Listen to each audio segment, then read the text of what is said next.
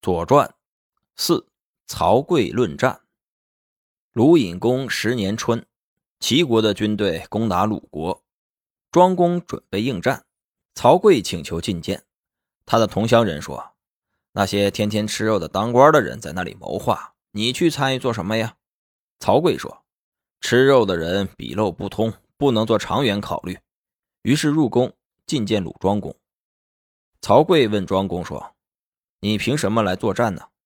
庄公说：“暖衣宝食不敢独自享受，一定要分给别人。”曹刿回答说：“这些属于小恩小惠，不能普及百姓，百姓是不会服从的。”庄公说：“祭祀用的牛羊玉帛不敢擅自增加，祷告时一定如实说明真实情况。”曹刿回答说：“一念之诚也不能代表一切，神明是不会降服的。”庄公又说：“大大小小的案件，虽然不能完全洞察，但必定合情合理的去办。”曹刿回答说：“这是为百姓尽力的一种表现，可以凭这个打一下。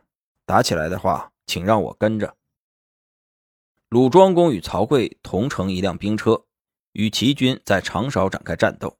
庄公准备击鼓，曹刿说：“还不行。”等齐人三通鼓击罢，曹刿说：“可以了。”两军甫一交战，齐军就大败。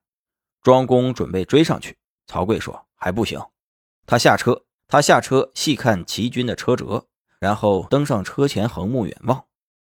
过了一会儿，说：“行了。”于是追击齐军。战胜以后，庄公问曹刿取胜的缘由。曹刿回答说：“作战全凭勇气，第一通鼓振奋勇气，第二通鼓勇气就减少一半。”第三通鼓，勇气就没有了。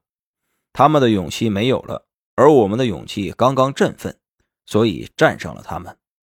大国的情况难以捉摸，恐有埋伏。